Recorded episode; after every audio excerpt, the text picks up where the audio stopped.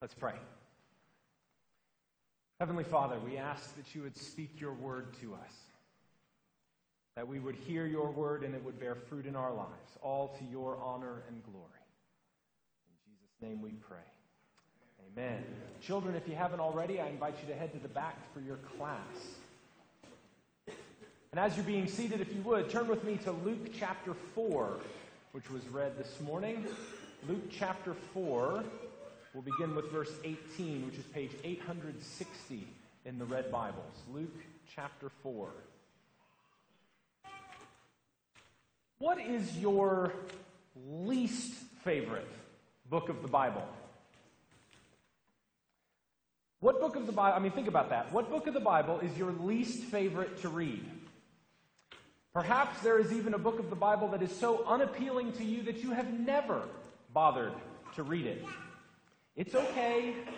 You are allowed to have a least favorite. You still need to acknowledge that all of the Bible is God's inspired word, but we are certainly allowed to be more drawn to some parts than others. If you had asked me that question maybe five years ago, I would have said without hesitation, Leviticus.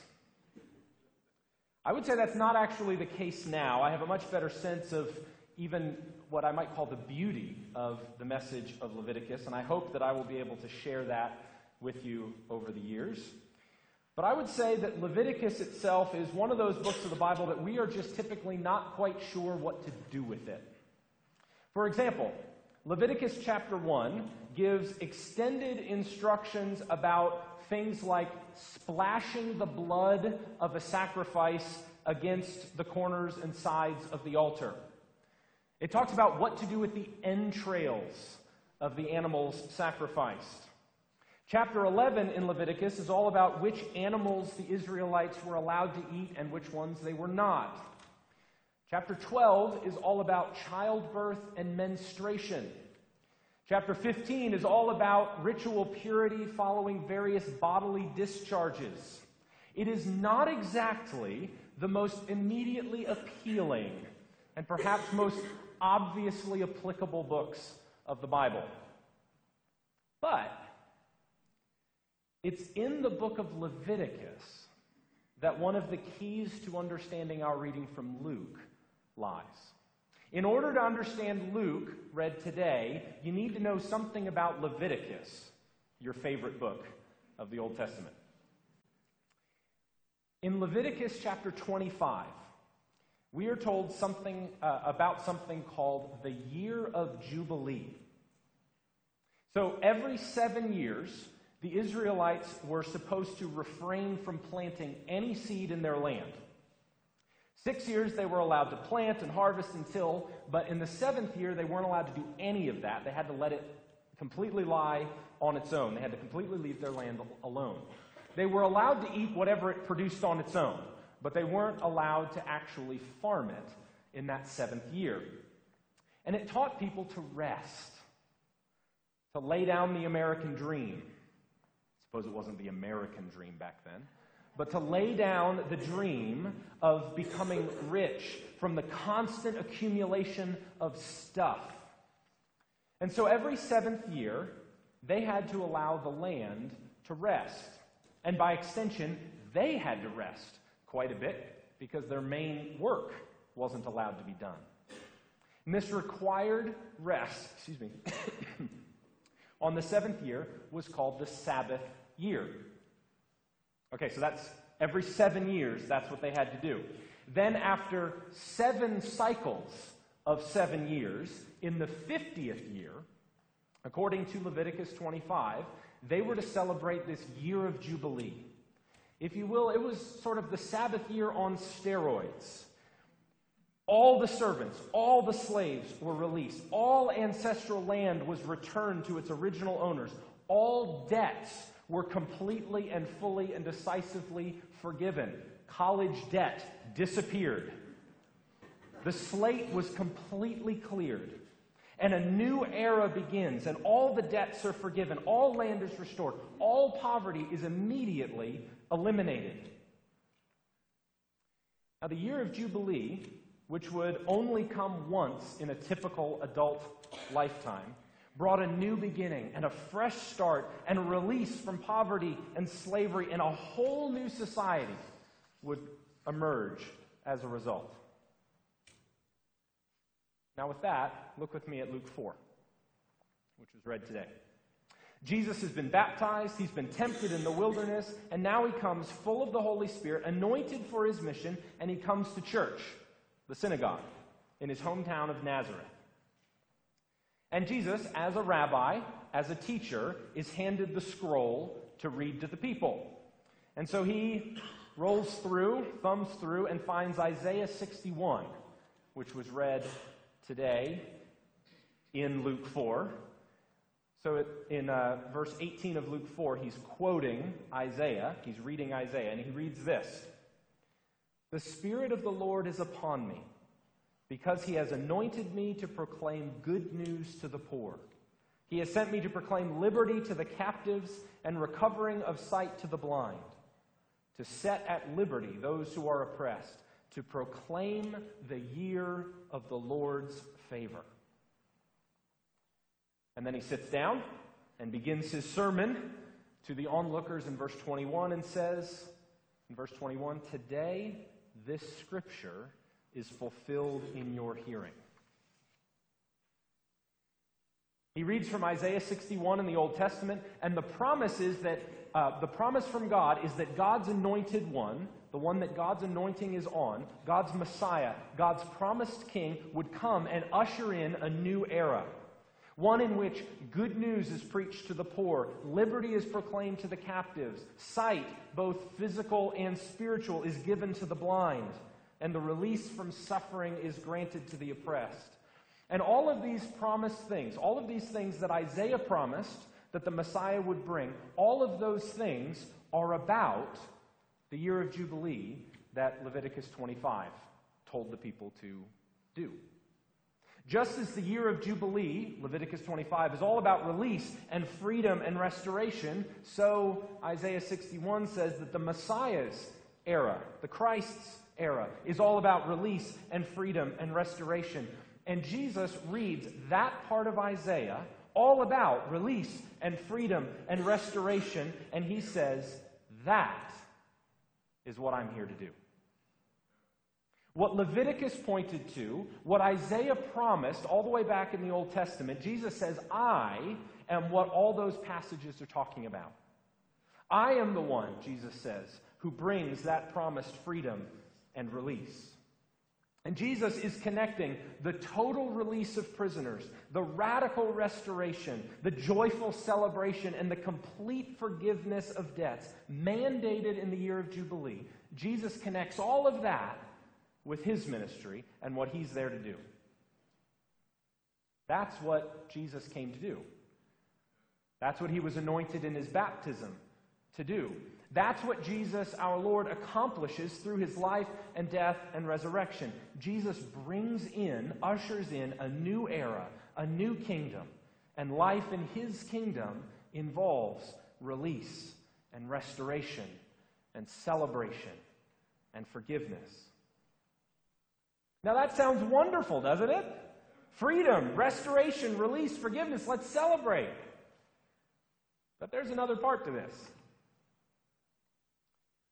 We do not know this for certain, but all evidence seems to indicate that the ancient Israelites never actually celebrated the year of Jubilee, as Leviticus 25 requires. This glorious year in which everyone is restored and poverty is radically reduced looks like it never actually happened. Why? Because we don't value freedom as much as we think. Now, we're Americans. We love liberty and freedom. I mean, I even have forever stamps from the post office that say freedom forever, liberty forever. We love liberty and freedom. They're hallmarks of our society, and that's a good thing. But in reality, we often oppose biblical liberty. Because biblical liberty Biblical freedom is not focused inward on ourselves. It's never about my freedom. It is always focused outward on others. It's about their freedom. Biblical freedom is always focused outward on others, on others who are oppressed, on others who are poor, on others who are in need. And that is why the ancient Israelites never honored their God given command to release all servants, restore all ancient ancestral lands to their original families. That's why they never wanted to do that. See, there were even laws in Israel that governed how much land would cost based on how close to the year of Jubilee it was sold, or really just rented, because it had to be given back in the year of Jubilee. So if someone bought or rented land and they had 49 years to use it, it would cost a lot more than if you only had two years to use it. But once people fell on hard times and had to sell their land, the people that acquired it found it awfully difficult to give it back. See, they now had the power, and they did not like the idea of giving it back freely. It's hard to give liberty to others when it costs you significantly. We love liberty when it is we who are liberated. We love it when we are the ones that are restored. We don't like it so much when we have to give something significant in order to restore someone else, especially something we feel we earned. If we have enough left over, maybe we'll help, but we know we look out for number one first, right? It's hard to give up power and wealth and time and comfort for the sake of someone else. Even when given the clear and explicit direction by God on setting people free and alleviating poverty, God's people refused to obey and preferred wealth and power instead of obedience to God. It just cost too much to give it up.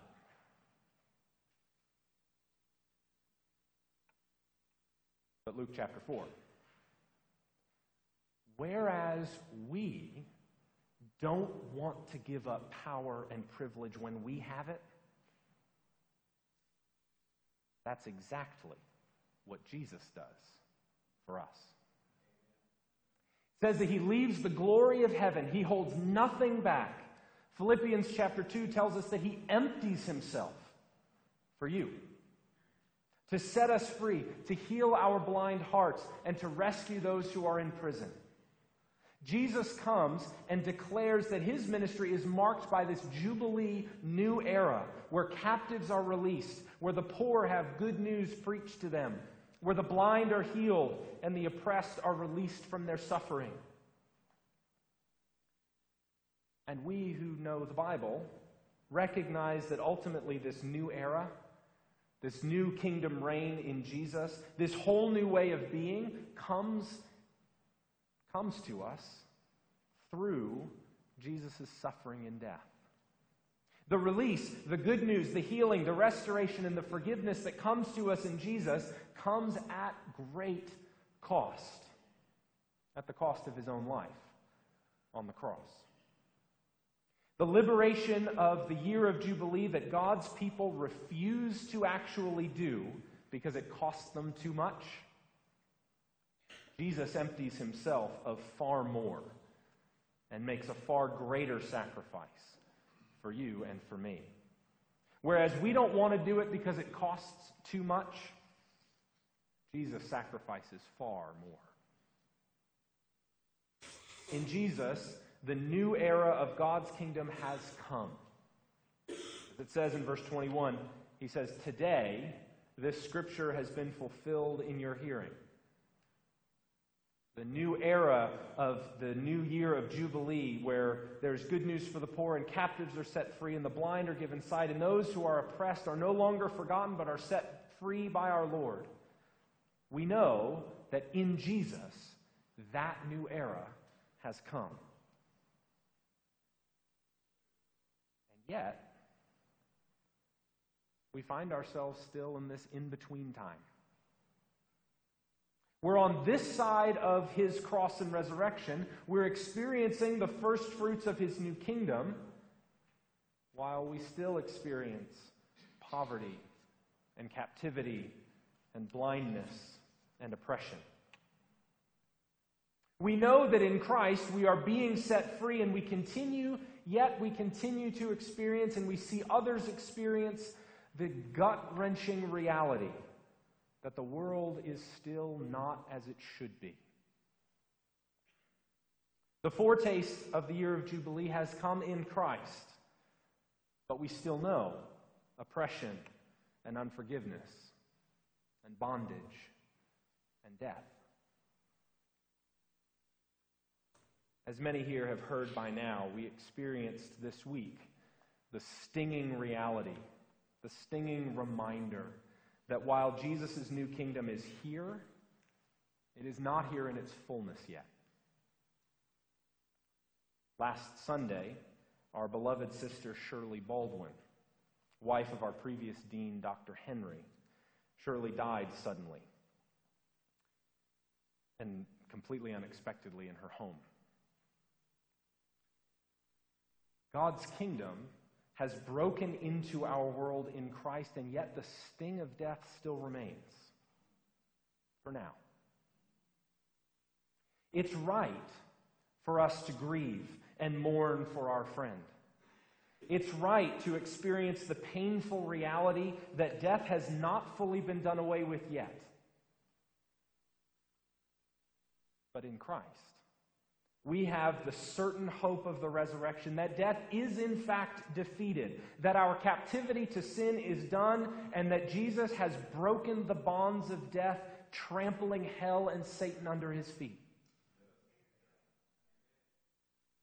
Friends, Shirley knew that liberation from sin in her Savior Jesus.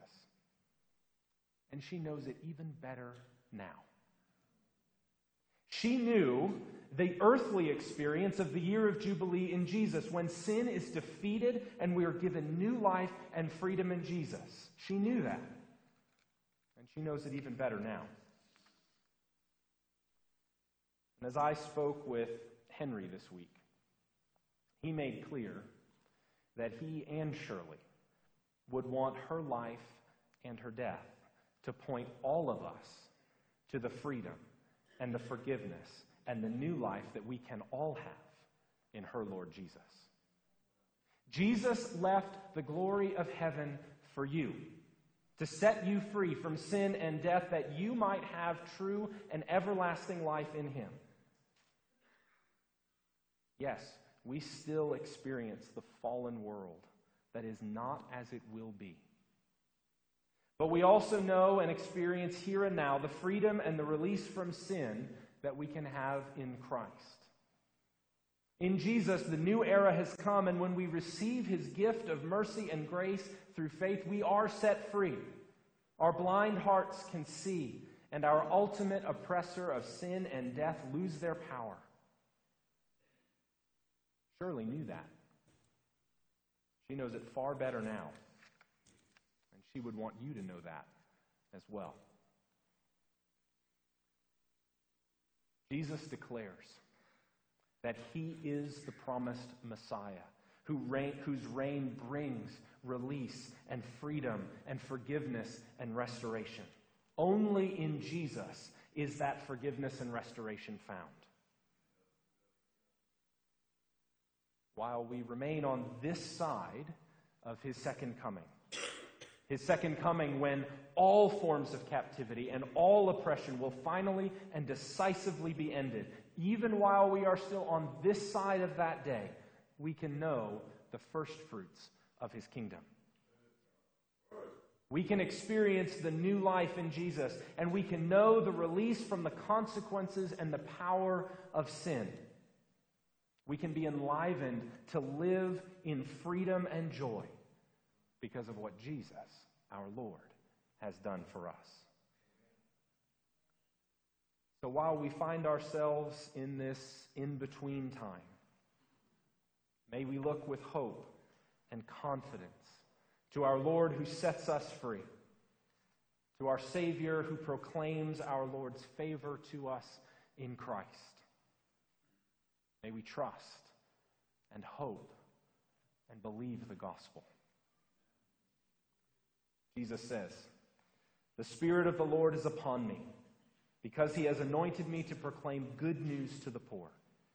He has sent me to proclaim liberty to the captives and recovering of sight to the blind, to set at liberty those who are oppressed, to proclaim the year of the Lord's favor.